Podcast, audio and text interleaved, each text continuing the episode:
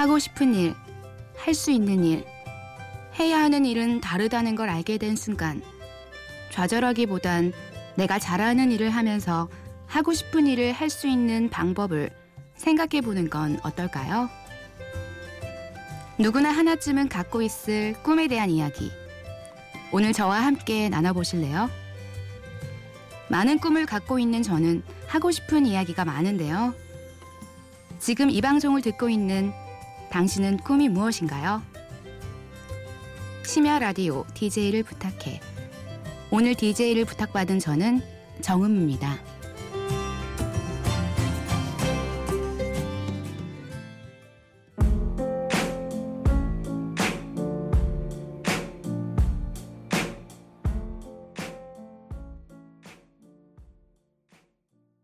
안녕하세요. 저는 정음입니다. 당장 할 수 있는 것, 바로 도전할 수 있는 꿈들을 구체적으로 실천해 나가 보는 것, 그리고 해보고 싶은 꿈 리스트를 해볼 것. 포기하고 싶을 때 멈추지 말고 꿈의 목표를 조금 변경해서 실천해 볼 것. 꿈에 대한 저의 생각입니다. 언젠가부터는 어떤 것을 해도 새롭지가 않고 설렘이 잦아들고 그러면서 어떻게 되고 싶다는 생각보다 그냥 하루하루 살아가며 내 노후를 위한 일을 열심히 하고 친구들과 함께 수다를 떨고 맛있는 것을 먹고 그냥 오늘도 행복하게 살았다. 열심히 살았다라는 것에 만족을 느끼며 살아가던 저는 잠시 잊고 있었던 꿈을 향해 나아가고자 우선 꿈 리스트를 작성했어요. 그리고는 하나씩 이룰 때와 뜻대로 잘 되지 않을 때면 다른 방법으로도 생각해 보면서 돌아가는 것을 택했어요. 여러분은 어릴 적 꿈꾸었던 일들을 이루셨나요? 아니면 거의 다 가고 있는지요? 그게 아니면 아직 시작도 못 해보셨나요? 이 순간 너무나 뻔하지만 늦었을 때가 가장 빠르다 라는 말을 전하고 싶습니다. 지금 이 순간이 제일 젊고 빠른 시간이니까요. 잠시 노래 한 곡 듣고 이어갈게요. 몽니의 고래고래.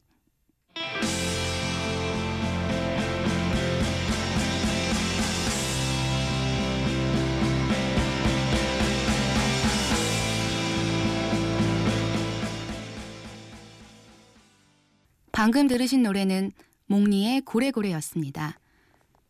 이 곡은 제 친구인 박경희의 신청곡이었어요. 대학 시절 방송인의 꿈을 안고 이 친구는 프로듀서로 저는 아나운서로 대학 방송국에서 만났는데요. 한 번은 이 친구가 직접 기획하고 섭외까지 해서 음악회를 개최한 적이 있었어요. 초대 가수가 언니네 이발관이었고 인디밴드 음악은 잘 몰랐던 저였는데 이 가수의 치밀한 사전조사와 음악에 대한 분석으로 성공 내에 잘 마칠 수 있었어요. 거의 세 달 넘게 기획하면서 정말 고생도 많이 하고 시간도 많이 쏟았던 공연이었는데 끝나고 나니 더 열심히 하지 못한 것에 미안하기도 하고 이 친구를 통해 좋은 음악, 좋은 인연도 얻게 되었죠. 그때 인연으로 언니네 이발관의 콘서트도 가보고요. 그리고 방송국 일에 온전히 집중했던 제 친구는 지금 방송작가의 꿈을 이뤘어요. 누구보다 열정과 하고자 하는 의지가 강했던 친구였는데 결국 직업으로도 연결되더라고요. 그럼 여기서 의리의 선곡 언니네 이발관의 드러머 전대정 씨가 신청해 주신 곡입니다. 언니네 이발관의 혼자 추는 춤 그리고 산이 레이나의 한여름밤의 꿀 함께 듣죠.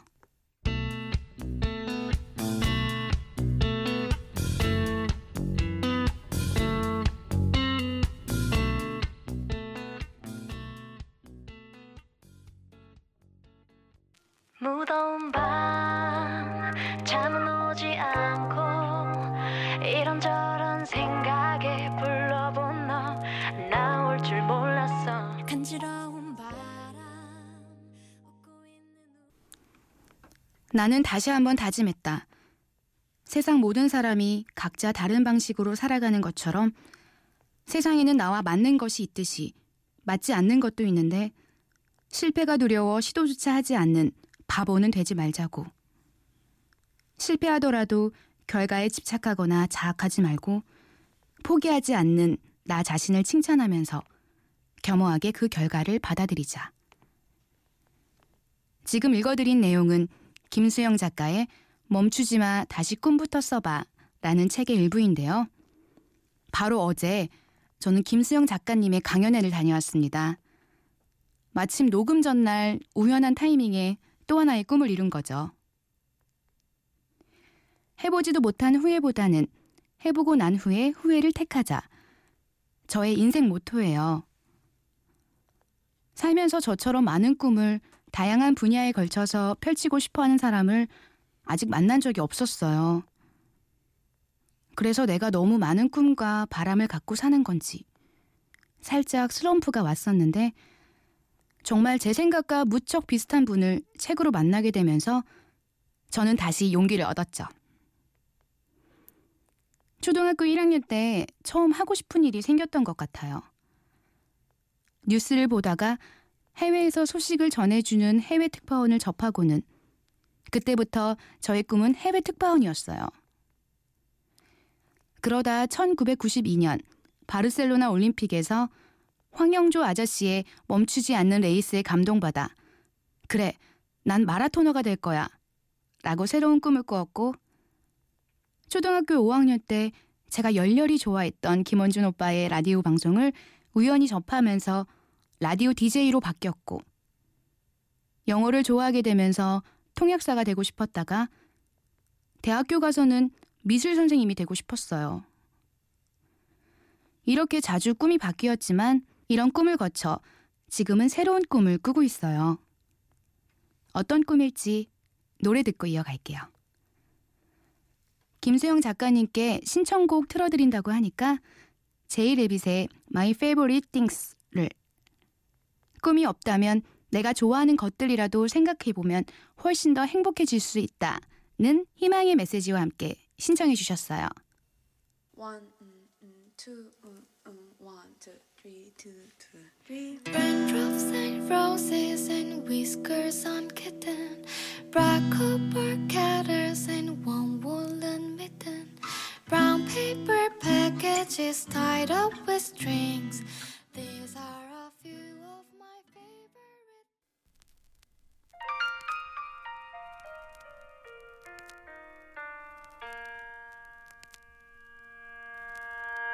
마지막 인사가 너무 지겨워서 그저 두 눈을 네, 이어서 태희의 독설까지 들으셨습니다. 보통 29살에서 30살로 넘어갈 때 심경의 변화가 크다던데 서른을 넘긴 여러분들은 어떠셨어요? 저는 25살에 보험회사에 입사해 손해사정 업무를 시작했어요. 저의 새로운 꿈인 쇼호스트를 준비하면서 그래 보험 전문 쇼호스트 정은미라는 생각에서 시작한 일이었죠. 보험에는 크게 손해보험과 생명보험이 있어요. 손해보험은 흔히들 말하는 실비보험으로 병원에서 지불한 치료비를 보험사에 청구해서 실비 그대로 돌려받는 보험이에요.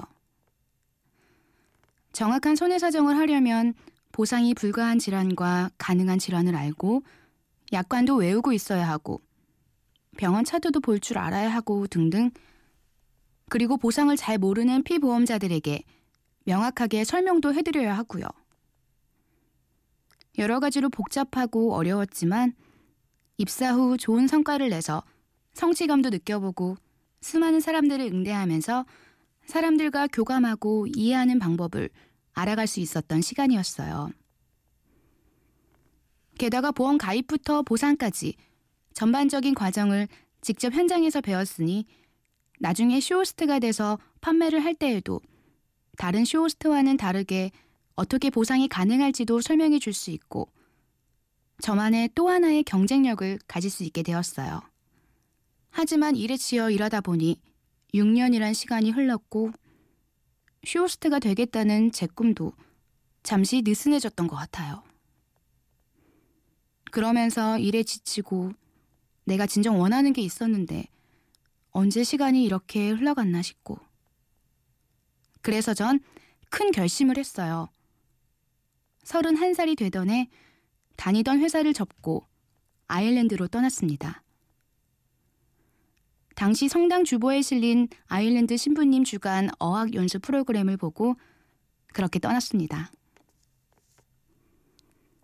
처음 두 달은 수녀원에서 지내며 수녀님들께서 해주신 맛있는 식사와 보살핌으로 따뜻한 시간을 보내고 현지인들과 함께 지내고 싶다는 생각을 하던 중 아이들을 좋아하는 저에게 오페어라는 좋은 기회가 왔어요. 그 가정에서 함께 살며 일정 시간 아기를 돌봐주는 일이었는데요.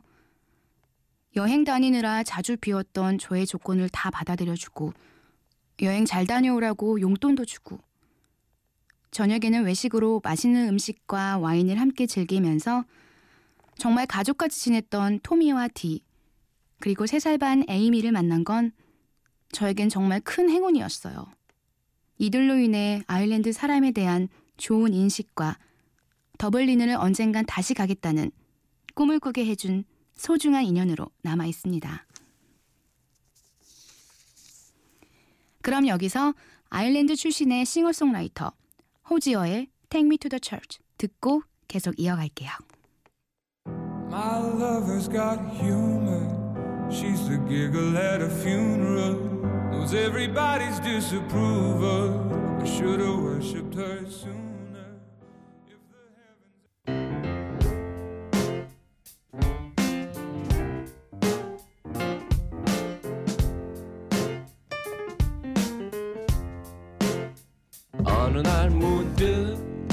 따뜻한 바람이 네가 보낸 걸까? 네 냄새가 나 참 향기롭다. 참 오랜만이다. 보고 싶다.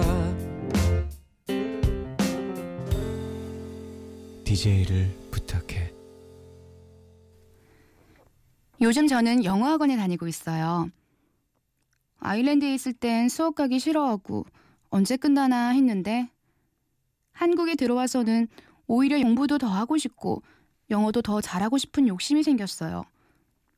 그때 열심히 했으면 좋으련만 무엇이든 깨우치는데 다 때가 있나 봐요. 어제는 저희를 가르쳐 주시던 선생님이 마지막 수업이라서 끝나고 조촐하게 파티를 하면서 미국에서 태어나고 30년을 넘게 살다 온 레이첼 선생님의 꿈은 무엇인지 물어봤어요. 레이첼은 스페인어를 마스터하는 게 현재의 꿈이래요. 세계 공용어인 영어로도 대화는 가능하지만 그 나라에 갔을 때 그 나라 언어로 대화를 하면서 느낄 수 있는 공감대로 대화를 하고 싶다는 이야기에 정말 즐기는 사람은 못 따라가는구나 싶고 멋진 생각인 것 같았어요. 아직 영어도 어려워하는데 일본어에 스페인어까지 할 줄 아는 레이첼이 언어를 배운다 생각하지 말고 즐긴다고 생각하라고 해준 말도 와닿았어요. 지금 전 토익 스피킹 시험을 준비 중인데 이 말을 잘 귀담아 듣는다면 좋은 결과를 얻을 수 있지 않을까 생각해 봅니다. 제가 1일 DJ를 하는데 레이첼과의 이야기와 신청곡을 틀어주겠다고 하니 자이언티의 꺼내 먹어요를 신청했어요. 그럼 여기서 저의 영어 선생님이자 앞으로도 좋은 친구가 되고 싶은 레이첼의 신청곡 듣고 갈게요. 자이언티 꺼내 먹어요. 안녕. Yeah. 어, 어, 어, yeah. 쉽지 않죠. 바쁘죠. 왜 이렇게까지 해야 하나 싶죠. 여러분은 시간이 날 때 어떤 일들을 하시나요? 저는 유아의 매력에 빠져서 열심히 화실에 나가서 그림을 그렸었어요. 공예 디자인과를 전공하던 대학 시절 미술 선생님이 되고 싶어서 휴학을 하고 편입 준비를 했었는데요. 당시 70대 2의 경쟁률에 이기지 못하고 더 이상의 도전 없이 그 꿈은 바로 접었어요. 하지만 그때 도전으로 그림을 계속 그리게 되었고 복잡한 생각은 다 있고 집중하게 되니까 스트레스 해소에도 도움이 많이 되었어요. 그리고 한 번은 고 이때 미술학원에서 전시회를 준비하는데 풍차의 한적한 강의 풍경이 마음에 들어 그 그림을 선택해서 그렸어요. 그러다 아일랜드에 있을 때 네덜란드로 여행을 가서 국립미술관에 갔을 때 일인데요. 그곳에서 우연히 제가 그렸던 그 그림을 보게 된 거죠.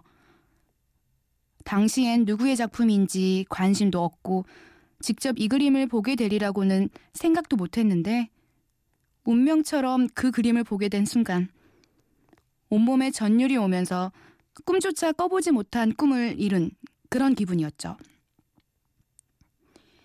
유아를 시작하면서 그림에 대한 관심이 많아져서 여행을 갈 때면 그 나라의 미술관을 찾아다니기 시작했던 게 13년이 지나 이렇게 좋은 경험으로 이어지는구나 싶었답니다.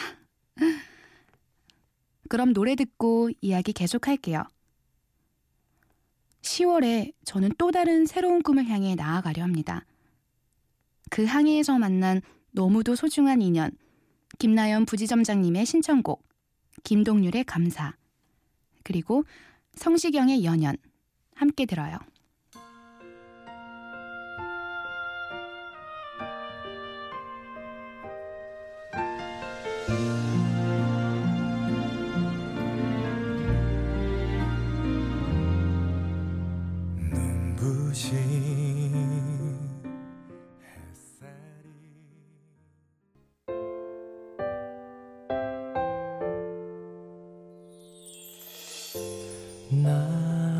자꾸만 부르지 마내 마음 문턱을 성시경의 노래는 제 친구 김예연의 신청곡이었는데요. 이 친구가 지금 많이 아파요. 희망을 갖고 힘을 냈으면 좋겠습니다. 행복하게 사는 게 제 최종 꿈이에요. 제가 하고 싶은 일을 하면서 행복을 느끼는 이 과정이 최종 꿈에 다가가고 있, 최종 꿈에 다가가고 있는 중이라고 믿고 있고요. 어른이 된 지금도 여전히 꿈을 꾸는 이런 저의 긍정적인 에너지가 오늘 어떻게 전달됐을지 궁금하네요. 끝으로 양파의 라비앙 로스 들으며 마칠게요. 세상에서 제일 사랑하는 우리 아빠, 엄마, 동생, 그리고 막내딸 강아지 순미, 그리고 친구들과 저를 아는 모든 분들, 거기에 오늘 이 방송을 통해 알게 된 분들, 그리고 제 꿈을 이루게 해주신 홍지연 PD님, 모두 건강하게 행복한 인생을 펼치셨으면 좋겠습니다. 심야 라디오 DJ를 부탁해. 지금까지 정은미였습니다. 고맙습니다.